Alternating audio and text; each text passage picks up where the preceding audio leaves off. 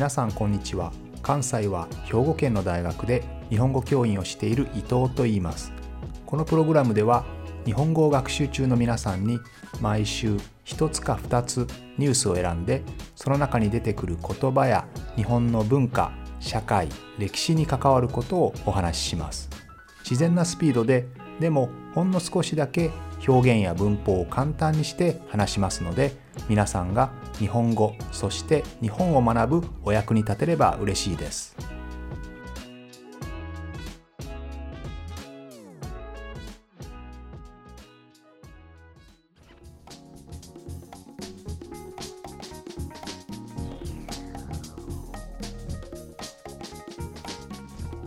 今週は難民のお話をしたいと思います。先日政府は難民をより厳しく管理できるように難民の申請をしている人がですね2回以上申請した場合に3回目が認められなかったら国に強制的に送り返せるようなそういう法案を提出することを考えていたんですが取り消したというニュースがありましたね。あるいは今年の3月スリランカ人の女性がですね名古屋にある入管の収容施設の中で適切な治療を受けられずに亡くなってしまったというニュースもありました。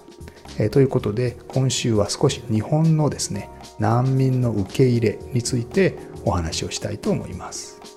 まず難民と移民の区別をしなければいけませんね。この2つの区別は非常に実は難しいんですが難民というのは基本的に自分の国にいると例えば命の危険があるんですね。戦争が起こっているとかあるいは地震とか津波とかそういった災害によって自分の国にいることができない。だから他の国に逃げて助けを求める。こういう人々のことを難民というふうに言いますね。英語だと refugees ですね。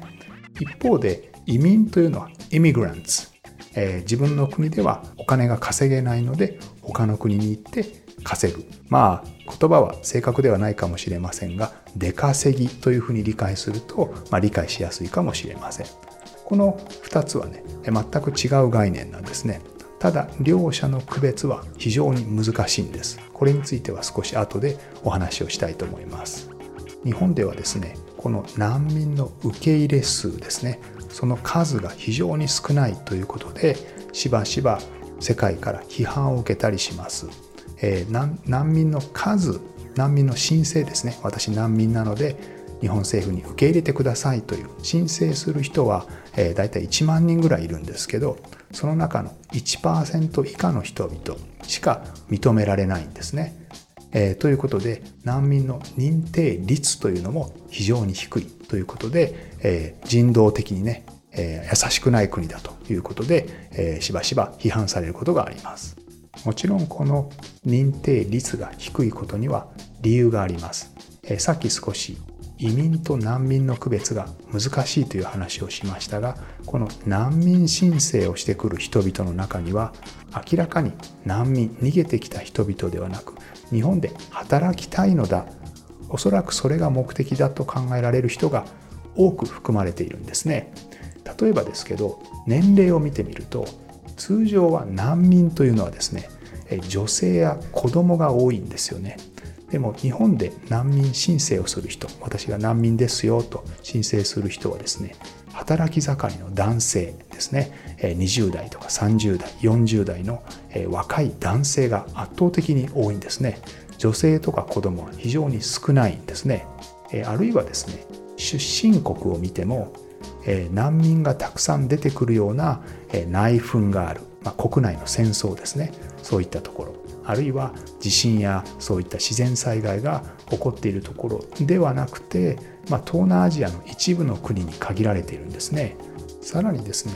難民申請をする人々の資格ですね。通常は例えば皆さんが想像する難民というのは例えば船や飛行機で逃げてきて日本にやってきてそこで難民申請をする。というそういう人が多いんだろうと多分想像すると思うんですが実際はですね難民申請をしている人の90%以上が実は日本に正式に入ってきている人々例えば留学だったりとかあるいは日本には技能実習制度というのがありますが技能実習制度というのは日本で例えば3年間働いてえ技術を学んで帰るというそういうビザですね。このビザで入ってきてこのビザが切れたからその後難民申請をする。留学の期間が切れたから留学ビザが切れたから申請をする。えこういう人々がですね実は申請数全体の90%を占めるんですね。皆さんの持ってる難民申請のイメージと大きく違うと思うんですよね。どうしてこういうことが起こっているかというと実は日本では2010年からですね就労条件難民の就労条件つまり働くための条件が緩和された緩くなったんですね。具体的には難民申請をします。私難民です。難民として受け入れてください。と申請をしますね。で申請をした後それが認められるか認められないかにかかわらず6ヶ月経つと全員がですね特定活動という形で6ヶ月間仕事ができる身分になるんですね。ですのでえつまり通るか通らないかわからないけどとにかく申請をしてそして6ヶ月ね、えー、就労が可能になりますから、えー、こういう形でですね、まあ、自分のビザが切れてしまった。本来のビザが切れてしまった。でもまだ帰りたくない。日本で稼ぎたい。ということでとにかく難民申請をしてみようという形で申請をする人が一気に増えたんですね。さっき難民の数はですね大体1万人ぐらいというふうに言いましたが実はこの2010年ぐらいはですね1000人ぐらいだったんですね。1200人ぐらい。それがどんどん1800人になり2000人になり3000人になりということで、平成29年には2万人近い人々が申請をすることになりました。こういう背景があるんですね。でさすがにこれは良くないだろうということでその法律を少し改めてですね今までは難民申請をして6ヶ月経てば全員に6ヶ月就労できますよ仕事ができますよというそういう許可を与えていたんですがそれをしなくなったということですね。そこで数が減って現在はだいたい1年間にそれでも1万人ぐらいの人々が難民申請をするということになっています。この条件をさらに厳しくしようとしたのが今年の法案取り下げになった案ですね。つまり基本的には難民申請をします。難民申請をして政府に認められない。じゃあもう一回申請をします。でこれまでですね何回も申請できたんです。申請6回目とかね5回目とか、えそういった人も何回も申請をして申請をしている間日本で働くということが起こってきたのでこれをですね難民申請は2回までで3回目もしダメだったら基本的には強制送還ですね。国に送り返すということをま決めようとしたんですが今回は法案の取り下げということになりました。今後も議論が続いていくと思うんですがやはりこれは非常に難しい問題なんですね。本当に助けなければいけない難民を助けるために広く取る。つまり難民か移民かわからない微妙なラインにいる人をそれも含めて難民を全員救うために移民だろうと思われる人も一緒に救うかですね。それとも厳しくして本当に難民と認められる人だけをきっちり、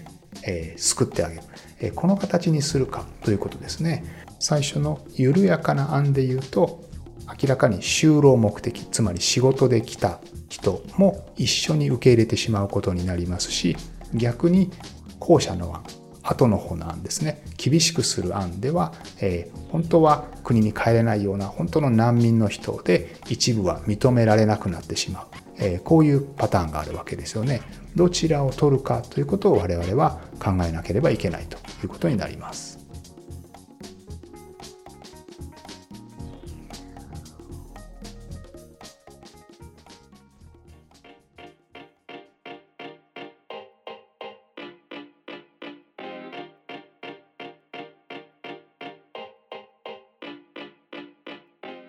さて難民の問題をですね、まあ、日本国内に絞って見てきましたけど実は難民保護というのはですねもう昔から続いている動きなんですね、えー、昔はですね例えばゲルマン人の大移動ですね、えー、ゲルマン人が、えー、北から北が寒くなったので南にどんどんどんどん移動してくる。まあこういうのを現代では気候難民っていうんですけど、え、気候が変わったことによって、ま、自分の場所では食事が十分に取れない、え、農作物が取れないということでどんどん南に上がっていく、ね、あるいは自分の国が砂漠が広がってしまって、え、そこでは作物が取れないから別のところに行く、まあ、こういった気候難民ですね。ゲルマン人の大移動というのはいわばこの気候難民なんですね。あるいはイギリスからアメリカに渡ったピルグリム・ファーザーズですね。アメリカ建国の人々ですけれどもこういった人々も実は自分たちがもともといたイングランドですねイギリスのその中の、えイギリス国教会というキリスト教の一部ですねこの中で迫害を宗教上の迫害を受けてしまってそこから逃げてきた難民彼らがピルグリムファーザーですね。つまり、まあ、昔からずっと何かから逃げて他の国他の土地へ行くというのは昔からあったんですよね。ただ、えー、昔はこの逃げてきた人々を保護しようという動きはまだなかったんですけれども、えー、こういったものを国際的に保護しましょうということが対応がなされたのは20世紀になってからですね、えー、特にロシア革命ですね。ロシア革命が起こってロシアからたくさんの難民がヨーロッパの方に逃げてきたんですよね。でこの時に最初はそれぞれの国逃げてきた国々で対応していたんですがこれでは間に合わないということで多国間国際的な支援をしようということで国際連盟ですね国際連盟の枠で難民を支援する難民をサポートする体制というのが作られました。1933年に難民の国際的地位に関する条約というのが結ばれましたね。そして第二次世界大戦の後ですね。これは皆さん有名だと思いますが知っていると思いますが UNHCR ですね。The Office of the United Nations High Commissioner for Refugees 日本語では国連難民高等弁務官事務所。ちょっと難しい言葉ですけれども、まあ、国連の下で難民を庇護しましょう。守りましょうということですね。で同じ年の7月に難民の地位に関する条約。一般的には難民条約というふうに呼ばれていますが日本もこれに加盟をしています。この条約にはですね命が危険にさらされる恐れのある地域に難民を追放したり送り返したりすることを禁止している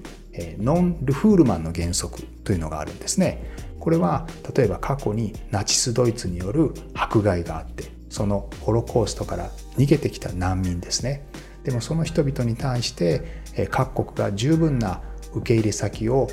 提供できなかったりですね。あるいは、えっと、ソビエト連邦ですね。ソ連からたくさんの難民とか囚人が逃げてきた時に彼らを送り返してしまうとまたそのソビエト連邦で迫害を受けることが分かっていたのに自分の国で受け入れられずに送り返してしまった、えー、こんな例があったんですね。こういったことに対する反省からこのノン・ルフールマンの原則というのがあるんですけど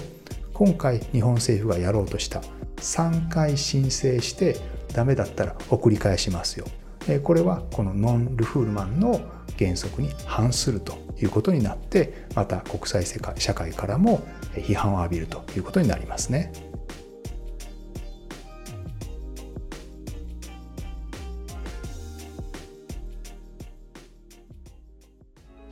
このプログラムでは日本語を学習中の皆さんに毎週ニュースを選んでその中に出てくる言葉や日本の文化社会歴史に関わることをお話しします。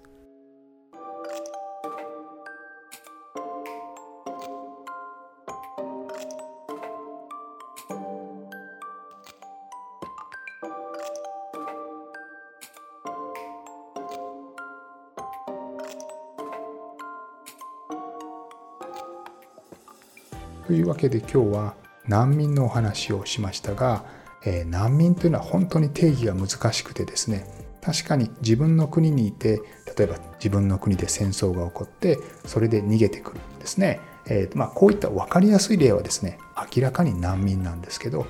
例えばですけど LGBTQ ですね。こういった社会的マイノリティの人々が自分の国で生きにくいからじゃあ日本にやってきました、えー、こういったものも難民と認めるのかとか。ですね。あるいは自分の国で、えーと、大きな借金をしてしまってマフィアに追われています、えー、こういった人々をえ本当に難民と呼べるのだろうか。というね。確かに自分の国に帰ったら生きにくい。あるいは生きていくのが難しいという状況はあるんですがこれを国家として難民として認めるかどうか受け入れるかどうかっていうのはなかなか難しい問題があります。まあ、ヨーロッパではですね特に難民問題っていうのはイスラム教徒を受け入れるかどうかというこういった問題になってますよね。また2015年にね11月にパリでテロ事件が起こりましたね。難民の中に隠れていたテロリストが引き起こした事件ですけれどもこういった難民戦士と呼ばれる人々も大きな問題になっているんですね。今後も我々が考えていかないといけない問題だと思います。ということで今週は難民のお話でした。また来週も聞いてくれると嬉しいです。